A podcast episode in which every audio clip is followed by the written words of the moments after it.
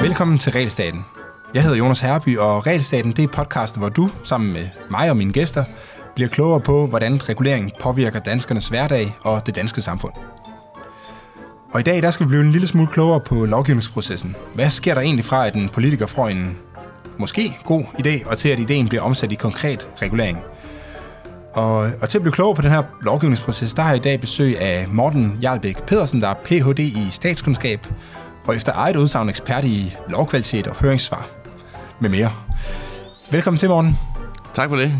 Det var en øh, fin præsentation. Ja, selv, ja, Morten, men, men, men vil du ikke starte med lige at prøve at uddybe, uddybe lidt mere om dig selv? Så? Jo, det kan jeg godt. Øh, uddybe årsagen til, at jeg påstår min øh, ekspertrolle, kan man sige. Præcis. Øh, jeg øh, har en skummel fortid i en øh, større erhvervsorganisation, hvor vi for nogle år siden fik den idé at kigge lidt nærmere på øh, de processer, som lovgivningen skal igennem, inden øh, det bliver til rent lovgivning. For eksempel høringssvar, konsekvensanalyser af lovgivning og den slags ting.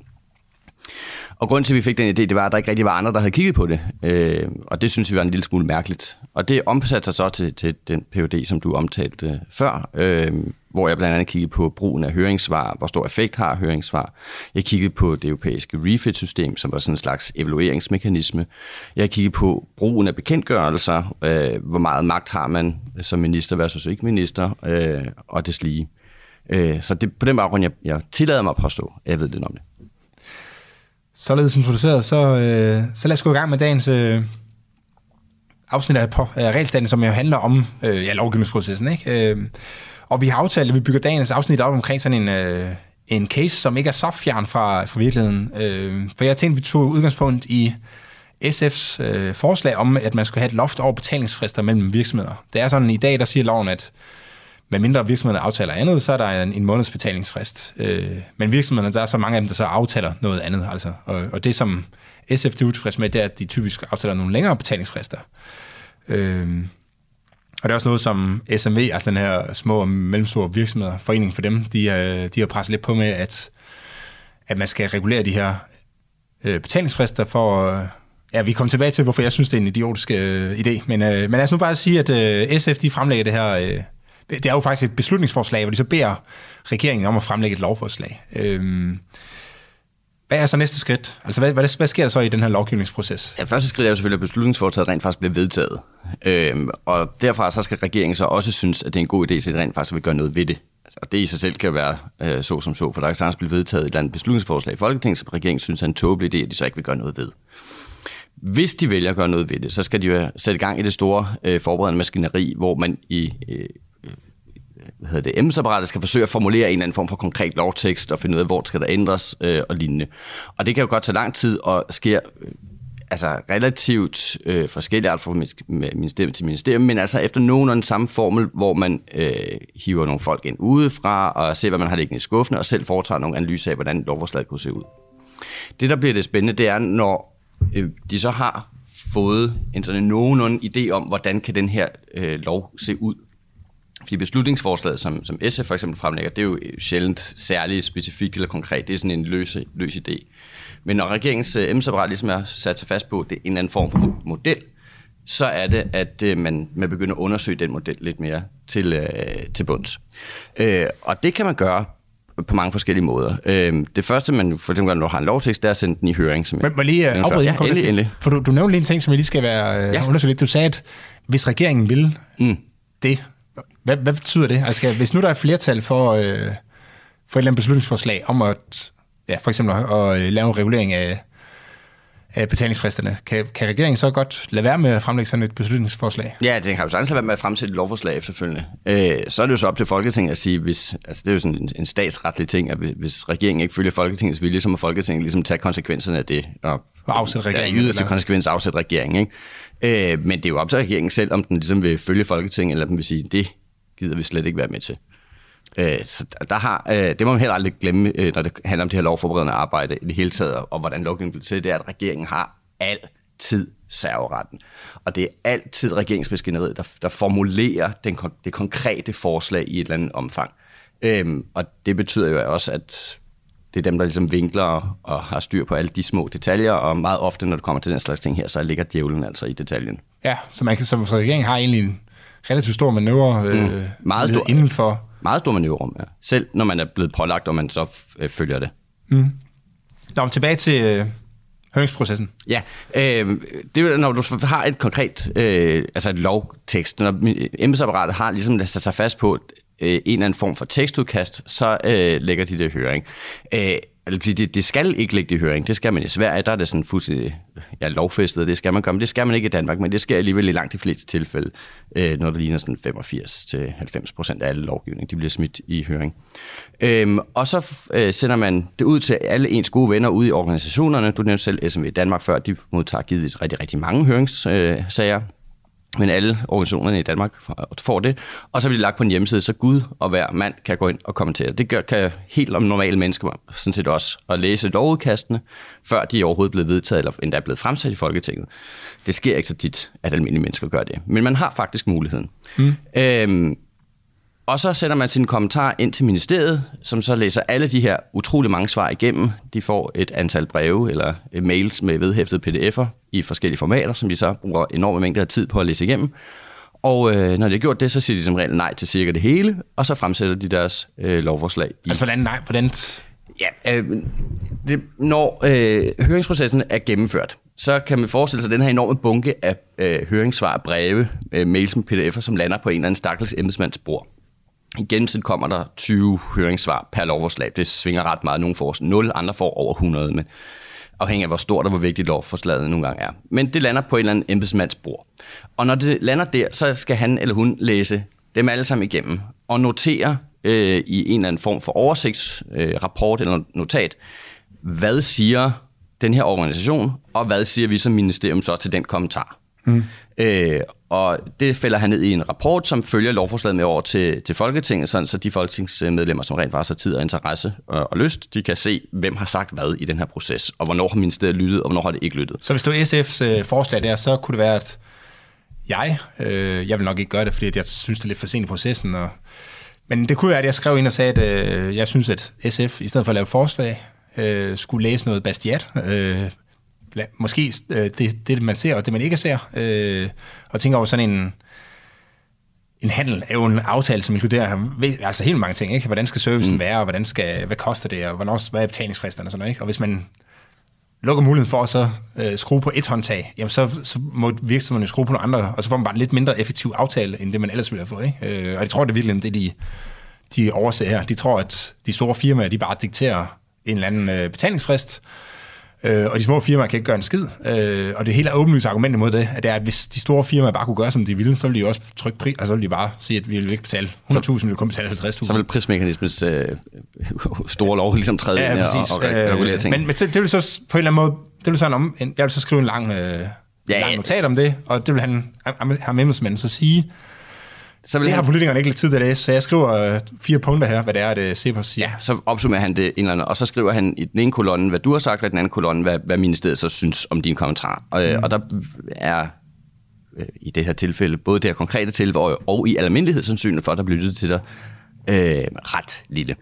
Øh, et bud, Ved du, om du, jeg siger... Ja, et bud er, at 80-85 procent af alle de sådan, konkrete kommentarer, der kommer ind, de bliver hældt ned ad brættet, og at de 15 procent, der er tilbage, der er tre fjerdedel af dem, det er sådan nogle tekniske kommentarer, som i, at øh, den her formulering skal præciseres, for vi forstår ikke, hvad jeg mener, eller lignende. Ja. Så det er kun en fjerdedel af 15 procent af de indkommende kommentarer, som er, altså tilføjer noget nyt, øh, noget man har overset, eller fjerner noget fra den oprindelige, øh, det oprindelige lovkast, som, som ministeriet har. Så. Og ved man noget om kvaliteten? Altså jeg tænker, hvis, hvis alle kan gå ind som du sagde, så, altså en almindelig borger kan også sidde på en eller anden bodega og skrive, øh, ja, det, altså, jeg synes, det er for dårligt. Øh. Ja, præcis, det kan de. Øhm, og der er meget svingende kvalitet i de der øh, høringssvar, og det er også derfor, det som regel bliver hældt ned ad brættet. Øh, og det er jo fordi mange af de kommentarer, der kommer ind, er jo rene politiske kommentarer. Som du selv sagde, så er det ret sent i processen. Altså når ministeriet først har siddet og brugt tid på at skrive selve lovforslaget i det udkast, de nogle gange synes det, og få dem til at skrive det helt om, øh, er jo for det første øh, utænkeligt, bare se fra ministeriets egen side, nu har de brugt den tid, de har investeret den tid energi mm. til det. For det andet, så er de sikkert også bundet et eller andet form for politisk kompromis, som de har fortolket på en bestemt måde, og det kan de ikke Altså, der er ligesom nogle rammer, der, der sætter det. Og det vil sige, at alle de kommentarer, som ligesom udfordrer de rammer, dem kan man hælde ud til side med det samme. Og Ja, så hvis jeg skriver ind og siger, at øh, prøv, der, er- der er en helt basal måde, som markedet fungerer på, I ikke har forstået, Og så så, kan vil du- sige, det, Og så du have nok så mange sent. Henvisninger til, til, Bastiat, før, ja. til Bastiat med på det tidspunkt, der er løbet kørt. Mm. Øh, uanset øh, hvad. Det, man kan, det den mekanisme kan øh, og skal bruges til, det er jo øh, to ting så i, i grove termer. Det ene det er, og hvis der er et eller andet, der er helt fuldstændig galt afmarcheret skævt, så har man mulighed for det, at gøre opmærksom på det, både til ministeriet der på sådan en formel måde, og så også fordi det bliver opsummeret og sendt over til Folketingets medlemmer, så er det også en, en indgangsvinkel til, til folketingsmedlemmerne at, at vise præcis, hvor det er, skoen trykker. Det er den ene ting. Men det er jo altså sjældent, det alligevel sker, fordi der ligesom er nogle politiske rammer. Den anden del, det er sådan det der tekniske. Det er det, det, det detaljerede, det er kvaliteten af, okay, vi, vi køber måske, uanset om vi kan lide det eller ej, men så må vi acceptere, at det, vi bevæger sig i den retning, men, men øh, midlet eller måden, det skal fungere på, det skal, bliver vi nødt til at finjustere for at få den bedst mulige effekt ud af det. Jeg kan huske, at jeg engang læste et, øh, i forbindelse med den godskørselslov, man lavede i 2018, mm. at der var der øh, bekymring for, at det ville dræbe den her, øh, sådan, den er sådan lidt Uber-agtig, men inden for godskørsel, som Ja. hedder Mover. Øh, for nu skal man lige pludselig have en uddannelse sådan for at køre med gods for fremmede regninger. Det ville så, altså, det ville sådan en random chauffør, som øh, lige smider en pakke om bag sin bil, og så kører den et eller andet sted. Det, det har han jo ikke. Nej, så det, så det vil jo dræbe. Øh, jeg ved ikke, hvor præcis den ender men det, men det er jo sådan nogle ting, man så kan komme med at sige, at er I klar over, at det her det faktisk ødelægger den her virksomheds øh, forretningsmodel? Ja, ja, præcis, Øh, præcis. Og man kan jo sige, det, det, er jo det er sidste chance, når vi når til høringsfasen. Øh, Man, man skulle helst have været igennem det før, og, og ministerierne har jo altså, forsøgt at, at, at systematisere det ved at have øh, sådan et øh, regime for konsekvensanalyser inden. Øh, I Danmark er det regime bare ikke særlig stærkt. Øh, men når man, når man læser et lovforslag, det, det er ikke så mange, der sidder og bruger tid på det alligevel, trods alt, så længere nede i, øh, efter selve lovteksten, så kommer der alle lovbemærkningerne, hvor der står, øh, vi forventer, at den her øh, lov, den har de øh, effekter på erhvervslivet, og så mange Ja, det er det sammenfattende. Ikke? byrder. Hvis man, hvis man finder det så, er det, så skal man søge på sammenfattende schema. Præcis. Øhm, og der er også nogle, en ligestillingsvurdering altid. Der er også en vurdering af, om det har betydning for øh, Grønland og Færøerne, og der er også en, øh, en vurdering af, om, om, om sammenspillet mellem det, man foreslår her, og EU-retten og sådan ting. Så der er sådan nogle, et, et, ligesom en, nogle faste punkter, man ligesom skal igennem. Men problemet er, at de faste punkter er sådan nogle overskrifter, altså ligestillingsvurdering. Okay, ja, det, det, det er ikke særlig præcis for, hvordan man skal undersøge det, hvis det var det, man ville. Og administrative byrder for erhvervslivet, så sender man det over til, et, til et, øh, det, der hedder Team Effektiv Regulering i Erhvervsministeriet, så siger de noget, øhm, og så for, behandler man det som et normalt høringssvar. Men sådan den helt, altså den meget grundlæggende systematiske tilgang til det der konsekvensanalyseværk, det er ikke så veludbygget i Danmark. Modsat for eksempel øh, i EU, hvor det er sådan et meget stringent regime for, hvordan man skal have tingene igennem. Altså, i, nu snakker du ikke i andre EU-lande, Nej, men nej, i i, EU. i EU, altså EU-kommissionen, og det, det er ikke fordi, jeg skal sidde og rose dem for det, man finder på dernede, for der er man også dygtig til at finde på underlig regulering. Mm. Meget dygtig til det, faktisk. Men pointen er, at, at det der øh, analyseapparat, man har inden der, det er langt mere gennemsigtigt øh, og, og, og langt mere struktureret og systematisk, end det vi bruger herhjemme.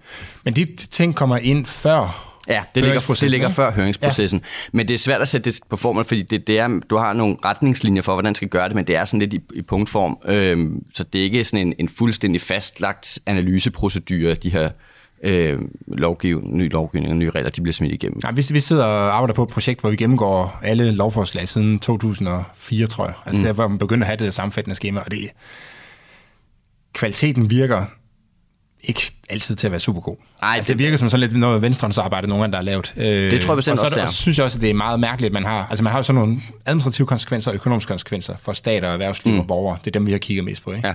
Men, men for borgere er der faktisk ikke nogen økonomiske øh, konsekvenser. Så der er jo sådan nogle helt, altså en meget, en helt grundlæggende vigtig ting, som ikke som simpelthen ikke er i skemaet øh, som standard, ikke? Som, jeg, øh, som jeg synes er lidt... Som vil være rimelig oplagt at have med os. Ja, ja. plus at man laver... præcis. Øh, altså hvis man ser på konsekvenserne for samfundet, så skal man jo lave en samfundsøkonomisk analyse, ikke? Men det, men det man laver er jo sådan en... Øh, ja, hvad er det egentlig, man laver? Øh, I hvert fald ikke en samfundsøkonomisk analyse. Ej, ikke? ikke, så, så, så, ikke, borgeren, en, ikke en systematisk samfundsøkonomisk analyse i hvert fald. Og det kan godt være, at man nogle steder, nogle ministerier, har nogle apparater, som, som kigger på det. Jeg ved, i Erhvervsministeriet, der tager de det nogenlunde seriøst med at lave deres analyseapparat. Men det svinger bare, og nogle gange, så bliver den analyse der sådan noget overfladisk og noget politiseret. Og så kan man sige, så kan man bruge de lovbemærkninger til, ikke, ikke, bliver man ikke nødvendigvis voldsomt meget klogere af at læse dem, så bliver man klogere af at læse høringssvarene. Mm. Så kan man sige, har øh, ministerierne så et vist omfang udliciteret konsekvensanalysen til, øh, til høringsparterne, øh, og det, det kan man måske godt argumentere for et tilfælde øh, nogle gange. Men det kræver jo så, at man har... Øh, altså for det første, at man tror på, at høringssvarene kan ændre noget, hvilket... Øh, altså det lyder det jo ikke som om, du kunne... Jeg, jeg, jeg har også en øh, artikel her, som øh, du har bidraget til i mandag morgen, var det vist ikke, øh, som hedder Den danske lovmaskine trænger til et eftersyn, hvor der var et citat fra en... Øh, var han fra Amnesty International og sådan noget, som siger, at han kan ikke huske i hans 10-årige periode, at, øh, altså, at deres høringssvar har haft nogen som helst effekt Nej. På, på, altså mærkbar effekt på, på lovgivningen. Der er, også, der er også forskel på organisationer, og man kan sige, øh, jeg har arbejdet lige pt. på en artikel, hvor jeg har, har talt antallet af høringssvar, øh, og, og fordelt dem på emner. Og et, et af de emner, som tiltrækker allerflest høringssvar overhovedet, det er, så snart det har noget med øh, øh, migration og indvandring og, og sådan, øh, statsborgerskab at gøre. Altså mm. for eksempel så som Amnesty vil have en, en holdning til, så de skriver høringssvar i et væk. Tænker så er det også et stærkt politiseret område, øh, hvor øh, sådan nogle som Amnesty meget ofte, øh, og øh, lignende organisationer meget ofte skriver øh, høringssvar, som udfordrer den politiske ramme for det. Og de bliver bare helt ned ad brættet. Ja. Per definition. Modsat hvis du har... Det er måske også der, hvor det, det nogle gange kan... Nu kender jeg ikke til analyser på det område, men det er måske svært at lave sådan nogle konkrete analyser af, det er det givetvis. Hvornår skal man have statsborgerskab? Altså, er der sådan, det, er ja, det, det, bliver, det bliver måske meget hold, holdningsbordet ja. øh, i et eller andet omfang. Øh, modsat for eksempel, hvis du skal se på det, de andre områder, som tiltrækker rigtig mange høringssvar, nemlig øh, erhvervsregulering, sjovt nok. Øh, der, der, der kommer også rigtig mange høringssvar i forhold til andre politikområder. Øhm, der er der lytter man lidt mere, der er effekterne lidt, lidt større. Øh, jeg lavede på et tidspunkt en oversigt over, hvilke ministerier, der lytter mest, øh, og der lå erhvervsområdet sådan, ikke som det bedste, men, men, men i den gode ende, hvorimod sådan et som Justitsministeriet lå absolut øh, i, i bunden, øh, i forhold til, når det galt om at lytte. Og det siger jo også lidt om, hvordan, men, hvad det er for en type lovgivning, man, man har med, med at gøre her. Men jeg vil sige, der er jo også meget mere på spil i, øh, altså på erhvervsområdet, sikkert ikke, fordi hvis du kan få Altså meget regulering, det handler jo om på en eller anden måde at sætte en grænse for, hvem må være med, og hvem mm. må ikke være med. Ikke? Så hvis du kan få lagt grænsen lige det er på den anden side af, hvor du er, ikke? Øh, så kan du holde de nærmeste konkurrenter til den ene side ude af markedet, mens du selv er med på markedet. Så der er jo en... Øh, der er en oplagt, der er en oplagt interesse i at, at være med til det, også fordi, at, øh, fordi det, den der definition af, som du sagde, den grænse der, den er jo ofte, som jeg sagde tidligere, i detaljen. Mm. Om, det, om grænseværdien for X ligger på lige præcis 10% eller 12%, det kan godt have ret stor betydning for en, en specifik virksomhedsgruppe, som så har en meget stærk interesse i at, ja. at, at deltage øh, lige præcis, at, få den lagt lige der. Ikke? Øhm, hvorimod på, når du taler statskundskab, eller statsborgerskab for eksempel, så bliver det mere overordnet og holdningsbordet, og så bliver der bare lyttet mindre. Og så er det måske også et spørgsmål om, at på erhvervsområdet, når det er i det, detaljerne der, så er øhm, politikernes holdninger måske mindre skarpslæbende, fordi det betyder ikke så meget, om det lige er 10% eller 12%. Hvorimod, når det er sådan et højprofileret, high politics, sprængfyldigt, sprængfarligt, værdipolitisk ja, ja. Øh, område, øh, om øh, vi skal have et pointsystem for ægtefælde samføring for eksempel, så er der lidt andre rammer for. Og når høringsprocessen så ligger så sent i lovgivningsprocessen, altså så, så er løbet bare kørt. Ja, du, du, der er også, øh, nu kan jeg ikke huske, hvilken ministerie det er, men du har et eksempel med, at det faktisk også afhænger af ministeren. Ja, af ministeren. Øhm, og det, det, den undersøgelse, som jeg der, der var der kun øh, der var, var der et, et ministerium, som skiftede minister midt i den øh, periode, som jeg undersøgte det øh, øh, Øh, år, som jeg undersøgte. Og der kan man se, at de lovforslag, der ligger før ministerskiftet, og de lovforslag, der ligger efter ministerskiftet, der bliver simpelthen lyttet mere efter, end der gjorde før. Øh, og det kan være et tegn på, at du har haft en minister, som har sagt, jeg skal simpelthen have øh, åbnet lidt mere, øh, at der har været et større politisk pres for det. Det kan være en tolkning. Det kan også godt være, det er, fordi det er minister, som simpelthen har vidst mindre om området, interesseret sig mindre for det, og man simpelthen har været mere famlende og haft behov for at lytte noget mere end, end før. Det skal jeg Kan det også hænge sammen med, hvilken type lovforslag, der så er kommet? Altså, det, det kan jo godt skifte har, med ministeren også, hvilken type, har der er kommet igennem. sikkert også en betydning. Men det ændrer jo så ikke på, at, øh, at ministeren har en betydning. Og det er jo det, der er det centrale, synes jeg. Og mm. derfor, øh, hvis man vil gøre noget ved det her lovproces der, så tror jeg, at det første skridt, det er at gøre, altså være politisk opmærksom på, at jeg rent faktisk har en betydning for, hvordan den her proces den kommer til at fungere. For det tror jeg ikke nødvendigvis, der er særlig mange politikere, der er særlig opmærksom på. Ja. Jeg tror også, det er noget, der øh, som politikere nogle har lidt svært ved at kommunikere ud i befolkningen, at øh, altså, hvis du er inde i ministerkontor, så har du faktisk rigtig meget at sige inde på, altså inde på de der små detaljer, øh, kan du faktisk forhindre eller forbedre en hel masse mm. ting. Ikke? Øh, men det skal man selvfølgelig holde op med. Altså hvis vi tænker tilbage på øh, øh VLAK's øh, regeringstid, øh, skal man holde op mod de, de muligheder, man har, hvis man er opposition, for bare at, at, altså, råbe ud i rummet, det har lyst til. Ja, ja, ja. Øh, lige præcis. Øh. Ja, og det er meget svært at synliggøre. Øh, og, og de der processer der, de, de er... Øh, de er jo åbne, som jeg sagde, alle kan skrive et høringssvar, men de er jo, er jo lukket, for det er teknisk krævende, det kræver detaljeviden. Det er som regel kun de indvidede, der, bliver, der er med i det.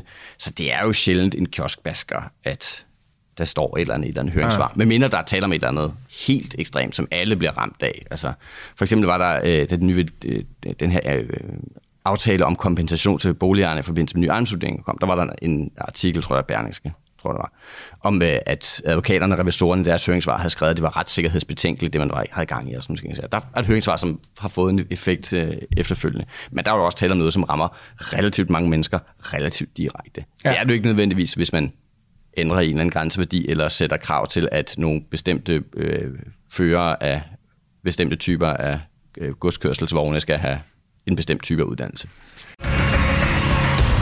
Du lytter til Realstaten. Nu, nu ved jeg, du har, man har sådan nogle, øh, sådan nogle målsætninger for, hvor lang sådan en høringsfrist skal være.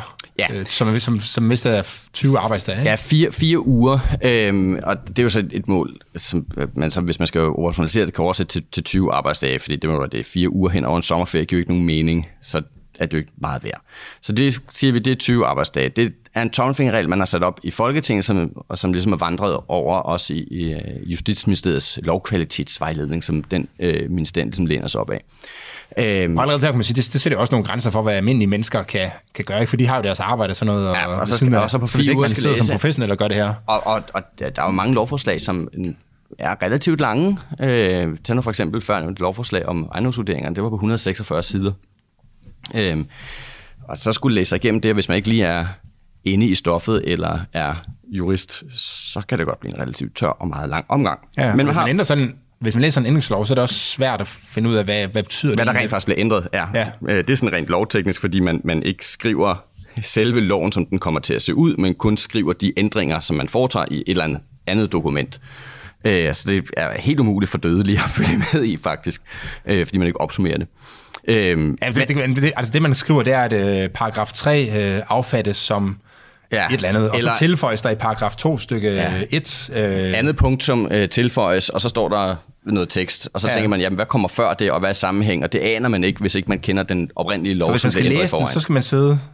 Altså hvis ikke, der er lavet en, et, altså hvis ikke de har lagt... For det nogle gange ligger de jo også frem øh, og siger, at det er sådan her, teksten kommer til at se ud. Ikke? Ja, men det er kun nogle gange... Jamen, øh, lige, lige, ja. ja, det kommer lige tilbage til. Øh, fordi det man så nogle gange har, det er, at man har de her ændringslov, som, øh, som man så skal sidde og sammenholde med den oprindelige lov. Men der kan også godt være kommet andre ændringslov sidenhen. Så man skal sidde og have et dokument, hvor der så er lavet nogle nye dokumenter til, som beskriver, hvordan det oprindelige dokument skal ændres. Og så skal man så prøve at så finde ud af, hvordan det nye dokument så forholder sig i forhold til de ting, der er, ja. og det, altså, det kan ikke lade sig gøre. Det, man, øh, man laver af og til sådan nogle sammenskrivninger, der datasammenskrivninger, hvor man ligesom samler, okay, nu ser loven samlet set med alle ændringer, nu ser den sådan ud, så har vi ligesom en, en standard eller en lovbekendtgørelse, så udsteder man den, nu har vi samlet alle ændringerne der, så kan man forholde sig til den. Men det mm. gør man bare ikke hver gang. Nej. Øh, det gør man kun en gang mellem, når ministeriet lige synes, nu er der behov for lige at, at rydde bordet og, og det gør de der professionelle advokatservices sådan også, ikke? Altså Karno. Jo, jo, det er jo det, er jo det de lever af, det, kan man sige. Det er jo med til at holde sådan et, et, et advokatbureau eller lignende ved live, kan man sige. Ikke? Mm. Men nu ser jeg jo selv det med, at, at,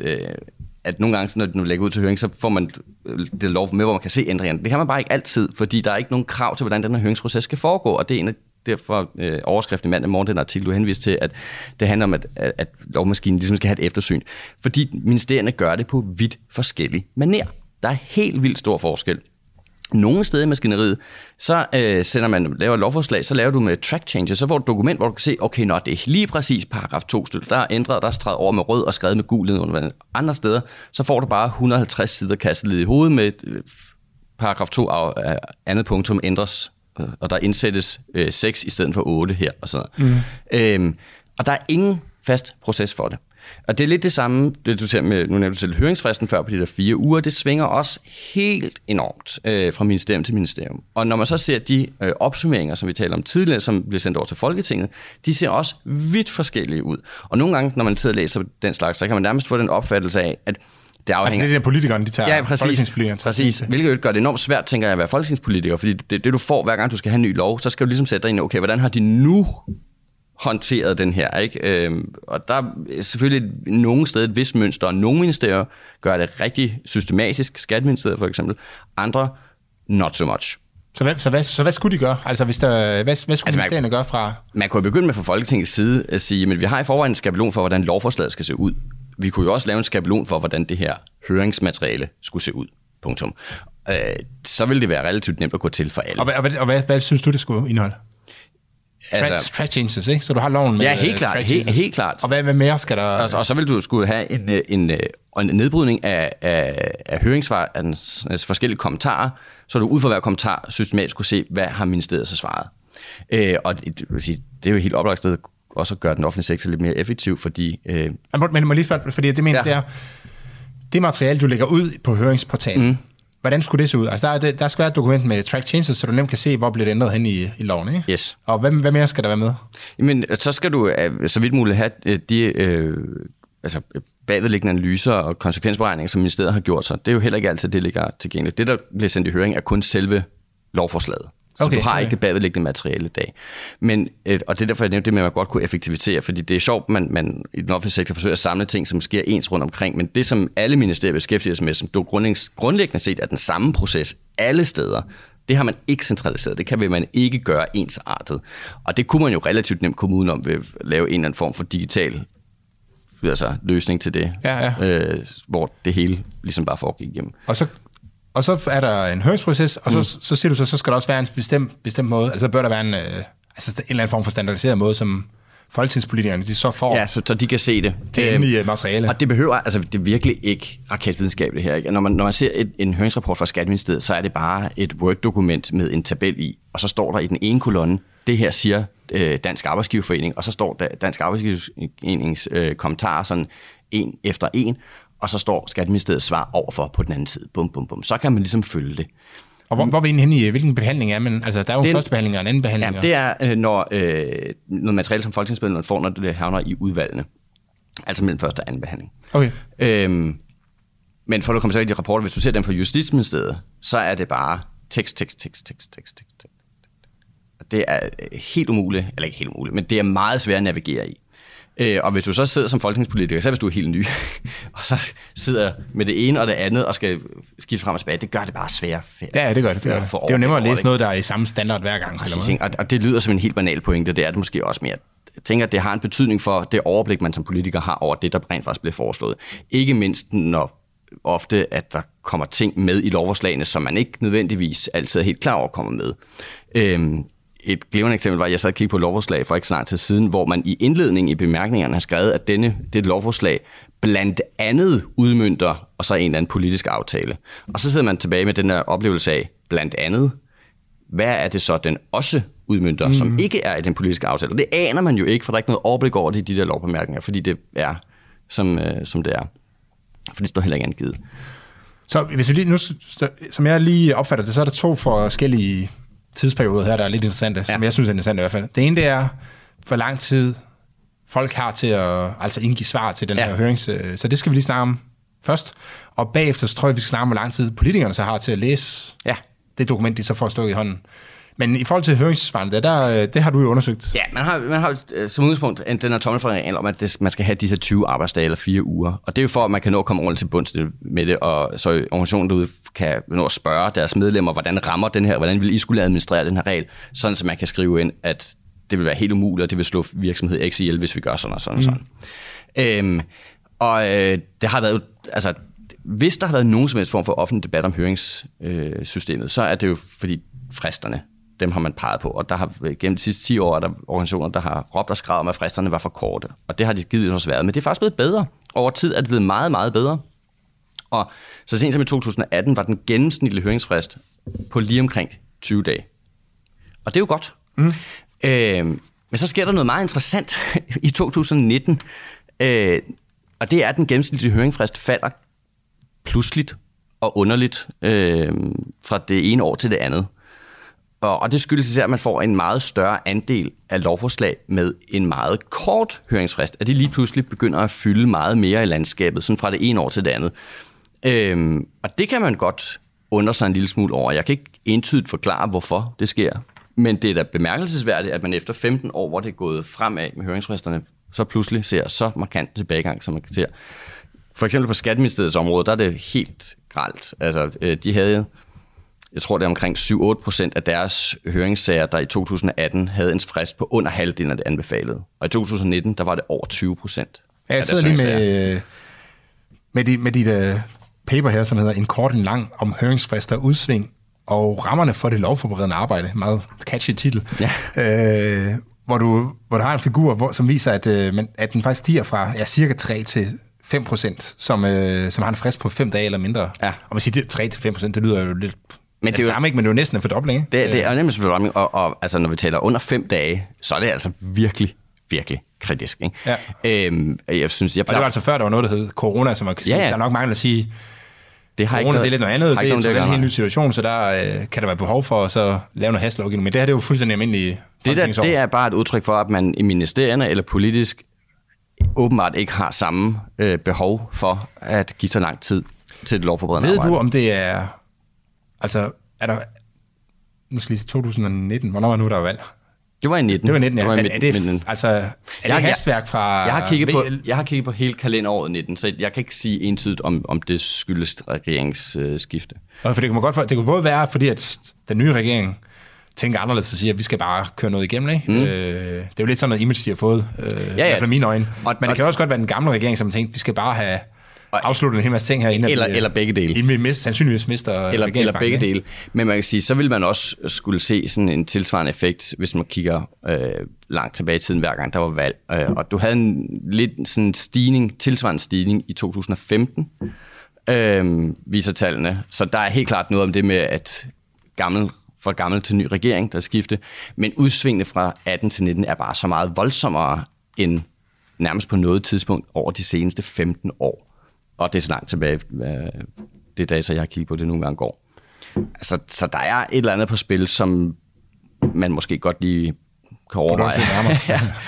Øh, ja, problemet er selvfølgelig, at det, altså, jo kortere tid der er, jo, mere, jo mindre kvalificeret input får man. Det gør det, men altså, tag nu for eksempel øh, i efteråret, der kom øh, den lov om øh, generationsskiftebeskatning. Øh, det med, at man vil øh, tredoble beskatning på generationsskifte af virksomheder. Ah, bo- og gaveafgift, tror jeg, det hedder. Ikke? Øh, det er et relativt, relativt simpelt lovforslag, men altså meget profileret, og der kan være mange økonomiske konsekvenser af det her, som er værd at få belyst. Og man havde diskuteret lang tid, så mange af dem var måske fremme, men stadig.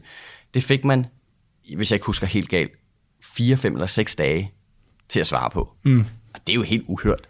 Altså, Altså, det, er jo ikke, det virker jo ikke som noget, der som sådan haster. Altså, det er jo ikke, fordi landet er ved at gå ned om hjem. Nej, eller... og det er jo det, der er pointen. Og hvis man giver så kort tid til, at folk kan komme med deres øh, altså input til det og kvalificere det, så er det jo, fordi man ikke ønsker at lytte. Altså, det er jo det signal, man sender. Og du så det samme øh, ved det, den tilpasning af ejendomsvurderingerne, der kom også nogle samtidig i efteråret, at der fik du, jeg tror det var 8 dage til også sådan 150 siders øh, lovforslag at få tykket det igennem. Og det er altså relativt kompliceret stof, som har stor økonomisk betydning, og det havde man så heller ikke lige lyst til at give folk ordentlig tid til at tykke på. Nej, jeg, jeg synes virkelig, altså allerede de der 20 dage, synes jeg lyder meget, meget ja. øh, let, ikke? Fordi det, Men det, er jo også, det, altså, gør, det, det kræver virkelig, at du er meget interesseret i det her, før du gider at beskæftige dig med det, ikke? Fordi og det, det er en minimums tommelfingerregel. Det er jo det, der, det glemmer man. Det er, jo ikke, ikke, det, det er jo ikke et maksimum, at det skal være det. Sådan, eller median eller noget. Nej, nej, præcis. Det er en anbefaling om, at man har mindst de her 20 arbejdsdage. Ja. Øh, og det er også derfor, at vi, når vi i 2018 kom op på et gennemsnit på 20 dage cirka, så kom vi op på minimumsanbefaling. Ikke? Og det viser jo altså, at der er nogle udfordringer på det punkt. Jeg vil sige, hvis jeg, sådan, hvis jeg sådan systematisk skulle svare på høringssvar, altså så ville det, så 20 dage ville være relativt kort øh, periode, for jeg har også masser af andre ting, jeg gerne ville, sådan, så det skulle ligesom passe ind. Også ja. lidt, altså også fordi jeg har ligesom en opfattelse af, at muligheden for at så påvirke noget øh, Jamen, er meget lille, ikke? Men, men, men også, så skulle man ligesom have tid til ligesom at sætte sig ned på et eller andet tidspunkt, at sætte sig ind i materialet. Det bliver ikke den her uge, for der er, nogle, der er podcast med dig og nogle andre ting, ikke? Så bliver det næste uge, så skal man kunne, så skal man lige snakke med nogle folk om, er der nogle problemer i det her? Har I læst det? Øh, ja, og du, hvem, hvem interesserer sig ellers for det her? Og du er så er, gået, dig. så er der gået en uge eller to mere, ikke? Og så skal man så lave måske noget analysearbejde for ligesom at få dokumenteret, de fornemmelser, man har for, at det her det er et problem. Ikke? Øh, Præcis. Og så kigger man ned og ser, at der var, der var faktisk høringsfrist for en uge siden. Så. Ja, og, og du er bare dig. Øh, hvis du så er i sådan en, at dem, som rent faktisk sidder og skriver høringssvarene, mange af organisationerne rundt omkring, så skal du først igennem alt det, du lige taler om der, og så skal du skrive et svar, som du så sikkert skal have godkendt hos øh, en, altså en direktør, eller måske endda skal du have det også forbi en bestyrelse, eller nogle, i hvert fald nogle medlemmer, som lige skal nikke til det, inden du kan komme til. Så er der sådan en, en intern demokratisk proces ja, ja. i rigtig, rigtig mange organisationer, og det tager jo også tid. Ja, ja. Så pointen er, at de der 20 dages øh, minimumsfrist, altså, og vi lever vel, skulle jeg mene, i så gennemreguleret et samfund, at der er meget, meget få ting, der haster så meget, at det ikke godt lige kan tåle de 10 dage ekstra forberedelse. Ja, ja, det, det, altså, det er meget det, få ting, ikke? Det sker, ikke? Øh, Altså, det er kun, Jeg hvis kan ikke lige komme på noget. Nej, det kan jeg heller godt. Og det er kun, hvis det sådan skal, altså, man har en sådan corona-agtig hastighedsbehov. ja, eller i krig eller eller andet. Ja, præcis. Øh, der, der kan man nok godt forestille sig, at der er behov for det, ikke? Men, men altså, det har man jo så også... Det har man så forsøgt at tage højde for i lovgivningen også, at der kan opstå sådan noget. Altså, man havde jo en epidemilov, som lige præcis gav myndighederne hvide beføjelser, hvis bare mm. Sundhedsstyrelsen vurderede, at sygdommen var slem nok, ikke? Øh, de blev så overrulet af, af Folketinget, det, kan man, det, det er en anden diskussion. Øh, okay, så der, der er en høringsfrist. Man siger, at det skal minimum have øh, Men- 20 dage, men, og det har det så langt fra. Men jeg vil faktisk godt lige høre fat i, nu nævnte du selv dem, dem epidemilov der, øh, fordi for længst de lov, der blev vedtaget efterfølgende, altså de, de her corona-hastelov, det er, jo, det er jo så vedtaget som hastelov, fordi man mener, der var et akut behov for det, og det kan man så mene om. Men pointen er, når den slags bliver gennemført, så er der jo netop heller ikke tid til det her, så det kræver, at der er en eller anden form for ex-post-evaluering, altså evaluering mm. på et senere tidspunkt. Og det er der bare heller ikke nogen garanti for. Øh, Ja, det, det, det, har, det har jeg som et øh, punkt, så lad os, fordi jeg skal godt lige høre, fordi en af de ting, som jeg læste hvis, lige apropos den her corona det var, at, øh, at de her folketingsmedlemmer, de fik nærmest de her høringssvar stukket i hånden, da de gik ind i folketingssalen. Mm. Og der var så, nu kan jeg ikke huske præcis, Berlingske havde en eller anden sag med noget, der stod som svar på øh, spørgsmål nummer to. Nej, det var vist nogle, var det nogle spørgsmål eller sådan noget? Jeg tror, det var faktisk nogle af politikers spørgsmål. Svar på spørgsmål 82 eller sådan noget. Der stod på side 28 i øh, en eller anden punkt papir, som så faktisk var ret øh, vigtigt. Men de havde så fået det papir en time før de skulle stemme, eller sådan, så der var selvfølgelig ikke nogen, der havde nået at, at se det. Så, så, hvad, så hvad, hvordan tager under normale omstændigheder? Øh, altså, hvornår får politikerne så de her høringssvar i forhold til, hvornår de så skal ned og stemme? Og, Jamen, de, de får dem jo øh, som regel, altså så er det noget, man får som del af udvalgsbehandlingen. Øh, det vil sige øh, mellem første og anden øh, behandling. Øh, og så har man tid til det, for der er også nogle regler i grundloven, der siger, at der skal gå, ikke sandt, altså nogle tidsfrister for, hvor lang tid der skal gå mellem de tre behandlinger i, øh, i Folketinget, sådan, så man ligesom sikrer, at der er tid til, at man kan nå at tygge det her materiale igennem. Mm. Øh, og nogle gange har de, får de det også, altså endda før første behandling, så får de lovforslaget og alle øh, bilagene. Det er, men det er som regel øh, en- som del af udvalgsbehandlingen. Øhm, så som regel er der jo tid sådan, til det, og, og kigge de her ting igennem. Øhm, Og så problemet ligger mest i høringsfristen, og ikke så meget i det, det, det, de ligger, det ligger før. Ikke? Øhm, problemet i, i udvalgsbehandling, eller i folketingsbehandling, det er, at materialet er så nogle gange tilfældigt. Altså, det, det har ikke samme... Altså, igen, det er sådan helt banale ting. Det har ikke samme titler, det er ikke systematiseret, det er ikke skrevet op på samme måde. Så hver gang man får lovforslag, så skal man ligesom sætte sig ind i det. Altså, så skal man starte forfra, så at sige. Ikke? Øh, og, og det gør jo, at selvom man har tid, så er det jo en, en lidt krævende... Altså, det er jo ikke nemt at sidde og forblik over alle detaljerne i sådan et lovforslag. Nej, nej, nej, det er det bestemt ikke. det er det bestemt ikke. Øhm, lad os snakke lidt om det der evaluering der, fordi det, en af de, Martin Aarup fra Cepos der, han har jo foreslået, at man, når man vedtog sådan noget hestlovgivning, at man så altså havde en, altså en fuldstændig normal øh, lovproces efterfølgende. Som man sagde, at den her lov, den gælder øh, i en måned, eller to måneder, og så øh, lige snart vi har vedtaget den her, så, så, så, ved, så har vi egentlig den samme lov en gang til, hvor vi så skal vurdere, om vi skal vedtage den om to måneder, hvor man så har en ganske almindelig høringsproces og, og så videre. Øhm, Det, det er jo lidt det, man har forsøgt ved at, at bruge øh, de øh, snart så berømte solnedgangsklausuler i nogle af de her love. Øhm, altså sådan et, hvor man skriver ind i hasteloven, at den her lov, den ligesom ophører mm. altså, af sig selv. Øh, Den har en udløbsdato på et eller andet tidspunkt. Øh, marts næste år, eller til efteråret, eller hvornår det måtte være. Øhm, og det er jo sådan set en, en udmærket idé. Så skal man sige, hvis den lov ophører, så skal, man, ved- så skal man starte forfra. Så skal man vedtage den en gang til, og hvis det så er normale tider, så må det vel foregå efter den he- helt normale proces. Udfordringen er bare, at sådan nogle solnedgangsklausuler, det er ikke noget, man har brugt herhjemme. Altså det er nærmest et ukendt fænomen. I hvert fald meget, meget sjældent fænomen. Mm. Øh, så politikerne er ikke vant til at bruge dem. Til gengæld så kan man sige, at politikere i det her land øh, generelt historisk ret gode til at indføre midlertidige ordninger, som ikke nødvendigvis er særlig midlertidige. Det er rigtigt. Så den der øh, midlertidighedstankegang, den er lidt fjern fra det politiske system. Samtidig med det, så har du i øh, embedsapparatet øh, ikke den store lyst til at bruge de her solnedgangsklausuler, fordi det er jo selvfølgelig er låsende for, hvordan man skal arbejde. Man bliver tvunget til lige præcis på det tidspunkt, så skal vi, og det kunne være, der var noget andet, der var vigtigere, eller politikerne havde en anden prioritet på det tidspunkt. Det bliver låst fast, hvis man har en decideret klausul om det, så der er man heller ikke så glad for at bruge det. Og det er ligesom sådan en, en ret uheldig kombination, mm. som gør, at solnedgangsklausuler i Danmark ikke altid, jeg vil måske endda driste mig til at sige sjældent, har den effekt, som de var tiltænkt, nemlig at man ligesom bare sletter tavlen, og så sætter sådan noget og tænker sig ordentligt om en gang til. Øh, ofte så sker der det, at så har man klausulen, og så viderefører man de regler, selvom de bare var midlertidige. Og så lever de ligesom stille og roligt videre, for nu har vi glemt alt om det, at det kun var midlertidigt. Øh. Ja, vi kan også se, at det er meget, meget eller i hvert fald noget af den her hastelovgivning, som blev gennemført øh, på baggrund af epidemien, den vil de jo så gerne holde fast i nu, ministerne, ikke? For nu har de jo fået magten, og så er det jo ret at... Altså, Ja, ja. Det er mærkeligt at give den magt fra sig uden, øh, uden modstand. Ja, præcis, og, og det er, er altså, fuldstændig forventeligt og, og helt klassisk for, hvordan man beholder ja. Jeg synes, det er det mest geniale- klausuler der, ikke? Det mest geniale eksempel, det er, det er huslejeregulering, ikke? som simpelthen hedder midlertidig Ja, ja. regulering af ja, husleje eller andet. Øh, Ja, boligreguleringsloven fra, fra 66, tror jeg, der er. Det, øh, hvor det står i navnet, øh, at det er en midlertidig lov, og det er den så bare ikke. Altså, og sådan er det, øh, men så skal man ligesom være åben om, at, at det ikke er en midlertidig lov. Øh, det, Hvad i forhold til, øh, altså vi har snakket lidt om det der med at have det der, altså ex ante, altså man laver noget evaluering, før man laver et Ja. lovforslag, ikke? så man prøver på, lidt, måske lidt tvivlsom kvalitet, men man prøver det mindste på at sige, hvilken konsekvenser har det her for staten og for erhvervslivet og for, for borgerne, øh, altså hvilken forventet effekt det Ja. vil have for borgerne. Ikke? Øh, men bruger man på nogen som helst måde sådan noget, altså ex post, Ex post. laver man, altså jeg, jeg, jeg forestiller mig lidt sådan, at hvis jeg skulle lave Utopia, så vil det sige, at hvis man ikke gennemfører en ny regulering, så skulle der afsættes 10 millioner kroner til et forskningsprojekt, som så skulle undersøge det her, om den her regulering, den øh, ja. levede op til de forventede Ja, nej, det, de det, det, det gør man ikke. Overhovedet ikke, eller bare sjældent? Ikke, systematisk. Øh, det, er, det er op til ministeriet selv. Altså helt selv. At sige, øh, sådan løbende evaluere deres lovgivning og holde øje med, om de synes, den, den virker.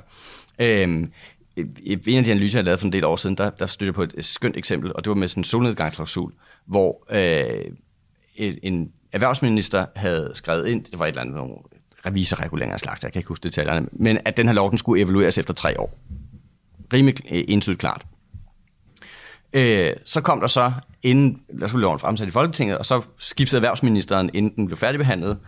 Og så den nye erhvervsminister pillede så den her klausul ud mm. af, af lovgivningen, sådan så det øh, kunne blive siddende, med det eksplicite argument, at ministeriet selv mente øh, at vide, hvornår der var behov for en evaluering af den pågældende lovgivning. At man selv holder øje med sagerne.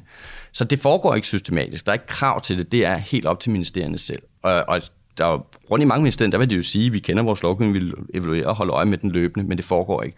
Og man kan også argumentere for, at det er jo derfor, der blev nedsat en produktivitetskommission og en velfærdskommission og en, hvad ved jeg, kommission, der har været gennem tiden. Det er jo netop for at sige, okay, nu kigger vi lige lidt grundigere på, om der er noget, der skal ryddes op i. Ja, kan så, altså man kan så diskutere, hvor grundigt det bliver, ikke? for der er jo så sindssygt mange ting, man Jo, jo. selv kan kigge på, så man er nødt til ligesom at få, sige, okay, hvor er der nogle store grupper, vi ligesom kan tage fat i, ikke? Jo, jo, jo, jo. Men det er jo et, altså, det var bare for at sige, at de kan i et vist omfang se som et symptom på, at det ikke foregår Ja, ja, ja, mere det er systematisk. Det som det gør. Hvordan er det egentlig i forhold til, øh, altså der er de her tre, der er første behandling, og anden behandling og tredje behandling. Hvornår, på hvilken tidspunkt kan lovforslaget blive ændret, og hvordan bliver det ændret? Altså jeg Øh. tænker lidt, nu, nu hvis jeg er meget konspiratorisk, så vil jeg, hvis jeg skulle trumfe et eller andet igennem, så ville jeg vente til sidste øjeblik med at få skrevet ind i en eller anden ændring øh, ind i lovforslaget, sådan at der var mindre risiko for, at det blev opdaget af nogen. Øh, Ja. Det er som regel i forbindelse med anden behandling, at man, øh, altså når, når udvalget får det efter første behandlingen, så, øh, så tykker de på det og laver en eller anden form for overvejelse, en betænkning over det, og øh, måske stiller udvalget et ændringsforslag, måske rammer den drøftelse stiller ministeriet selv nogle ændringsforslag, og så vedtager man det i øh, anden behandling, og så i tredje behandling, så bekræfter man det. Okay, så der sker ikke nogen ændringer mellem anden og tredje Det kan behandling, der godt, men, men det er som regel i forbindelse med anden behandling, at det foregår. Okay. Øh, vi har været lidt omkring øh, selve lovprocessen der. Så kommer vi ned i Folketinget, så bliver det vedtaget, og så bliver det Ja, så gældende lov, så er der så bliver simpelthen lov for rente... Så bliver det sendt til statsrådet, og, øh, Og dronningen skriver under, og så er der regler for, hvor lang tid man har til at betale. til at betale sine, øh, sin frist der, og det bliver så aldrig nogensinde evalueret af nogen. Øh, Ja, men mener, Ja, så- så, mener, der, der er nogle politikere, der, der på et tidspunkt øh, specifikt peger på, at, at den der sag er, er lige præcis noget, man vil gøre noget ved. Og det, det er jo så derfor, jeg, jeg tror, øh, det var Mar- Margrethe Vestager, der engang sagde, at vi øh, Ja, på skovler regler ind med en spade, men fjerner dem med en pincet. Ja, ja. Altså. Det nytter ikke noget at fjerne regler med en pincet, hvis andre skåler med, med Ja, en det var skål, sådan, ikke? ja. Sådan noget, sådan noget lignende der. Øh, ja, det, det er jo præcis det, der sker. Ikke? Jeg har, jeg har nogle steder argumenteret for, at man indførte en eller anden form for regelloft. Øh, altså for ligesom at tvinge administrationen mm. og øh, politikeren til at finansiere deres regler på en eller anden måde. Ikke? Så ideen er ligesom, ligesom lånt, lånt fra øh, de offentlige budgetter og sige, hvis man bruger 10 millioner kroner på øh, en eller anden gruppe, så, øh, så skal man ligesom finde de 10 millioner kroner et eller andet sted. Enten ved at spare nogle udgifter, eller ved at øh, hæve, øh, hæve skatterne. Og, øh, og, det, og det gør jo, at de, at, der er, at de kan ikke løbe fuldstændig løbs, de offentlige øh, udgifter. Altså der er ligesom en grænse for, hvor mange penge man kan, kan Ja, det bruge trods alt. Øh, men, den, men den mekanisme har man jo ikke i, inden for lovgivningen. Der kan man bare blive ved med at bygge på og bygge på. Det, så Det- der er jo ikke ligesom det- det nogen kan grund du. til at evaluere lovene. Øh, hvis du gerne vil vise over for dine vælgere, at du, øh, du gør noget, så er det jo on. Altså, Men, man, men man kunne jo gøre det mere tydeligt, øh, at der var behov for at evaluere øh, løbende. Øh, jeg ved, øh, i New Zealand har de sådan en, en permanent produktivitetskommission, som simpelthen er egen drift og er uafhængig af andre, kan tage lovgivningen op og evaluere det løbende, og så for ligesom at fungere som sådan en slags øh, vakuum for, fungerer den her lov nu efter, efter hensigten? Jeg tror vist nok også, at de er med til at lave ex ante evalueringer evaluering af lovgivningen. Men det var jo en model. Så I simpelthen nedsætte en permanent produktivitetskommission herhjemme, som tvang øh, til, altså lidt af det økonomiske råd, bare, øh, bare med regler. ja, spørg, ja, spørg, spørgsmålet er, altså virker det? Det er, det er et åbent spørgsmål. Fordi jeg tænker lidt, det kan godt være, altså det er jo rigtig tit, at, altså huslejereguleringen, ikke? Øh, Ja. der, der har det økonomiske råd jo, og alle økonomer peget på utallige gange, at det er en eksempel, ekstraordinær dårlig øh, måde at styre boligmarkedet på. Øh, men den er der jo stadigvæk ikke, fordi at politikerne, de, jeg ved sgu ikke rigtig hvorfor. Altså, jeg, jeg, jeg, jeg, er sidder jo- altid det- tænker, jeg sidder altid og tænker, at de, de fatter det ikke. Altså, Det, jeg tror simpelthen ikke, de det, det, det, det, er jo et po- politisk valg, altså så må, må man jo også acceptere det, hvis, øh, hvis der bliver insisteret. Men pointen er bare, at, at det nytter jo ikke noget at, at insistere på noget politisk, hvis man gør det i blinde, eller gør det på et uoplyst grundlag. Og der kunne vi i dag godt gøre relativt meget, relativt nemt for, at det skete mere smidigt og på et mere oplyst grundlag, Ja. øh, når vi vedtager de regler, sådan så vi var mere opmærksomme på, det har altså nogle konsekvenser, og også sætte det mere i system, at vi så undersøger konsekvenserne af det på et senere Men Jeg tidspunkt. kunne faktisk godt, nu, nu er nået til brainstorming-afdelingen, Ja. afdelingen, ikke? men jeg kunne faktisk godt se det for mig, at man havde en regering, som simpelthen nedsat sådan en form for produktivitetskommission, øh, hvis eneste formål var at skaffe, altså sagde, at vi vil, vi vil ikke have, at regelmængden øh, stiger, nu skal I skaffe os mulighed for os at indføre nye regler, ved at finde pipe-regler, som vi kan afskaffe uden, øh, altså hvor cost-benefit er dårligt på en eller anden måde. Mm. Øhm, og så er det simpelthen det, den, det kontors opgave, eller hvad det nu bliver, ikke? Øh, at, at finde regulering, man kunne, man kunne fjerne uden... Øh, Ja, og Eller der, det nærmest der, der, der, samfundet, vil, der vil, altså under tungen vil jo sige, at det, er jo- det er jo det, man allerede gør i visse grene af Erhvervsministeriet. Øh, så pointen er, at sådan en enhed som den slags bliver nødt til at være uafhængig. Ja. Altså den bliver nødt til at være adskilt fra det politiske sy- system, altså det daglige politiske system, fordi ellers så vil det blive politiseret. ja. Og så er du lige vidt. Går du ind for et regelloft? Øhm, I princippet ja, men jeg har meget svært ved at se, hvordan det skal gøres i praksis. Ja, men det, så står vi samme sted. øh, tak fordi du kom. Selv tak. Til jer, der sidder ude og lytter med, så tak fordi I lyttede med øh, og lyttede på Mortens øh, kloge ord.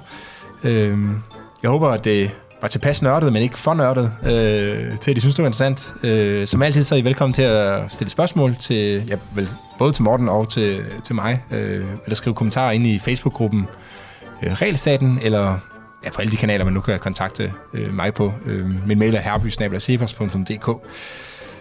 I må også meget gerne komme med forslag til interessante personer, som, øh, som jeg kan snakke med, som ved et eller andet nørdet om et eller andet øh, område, så, øh, så kan jeg snakke, øh, tage en snak med dem. En af mine en ting, jeg spekulerer over, er, om man måske skulle prøve at så følge med nogle af dem, der til hverdag er meget, meget hårdt ramt af regulering. Øh, hjemmeplejen, eller hvad det nu kan være. Øh, og prøve at så simpelthen tage med og så høre, hvad er det egentlig for nogle regler, de stod på, og se om jeg kunne lave det til et podcast. Øh, men det kræver, at der er nogen, der ligesom sætter mig i kontakt med dem, med nogen, der synes, at det er et problem med regulering. Så, så hvis I kender nogen, så, så lad mig det vide.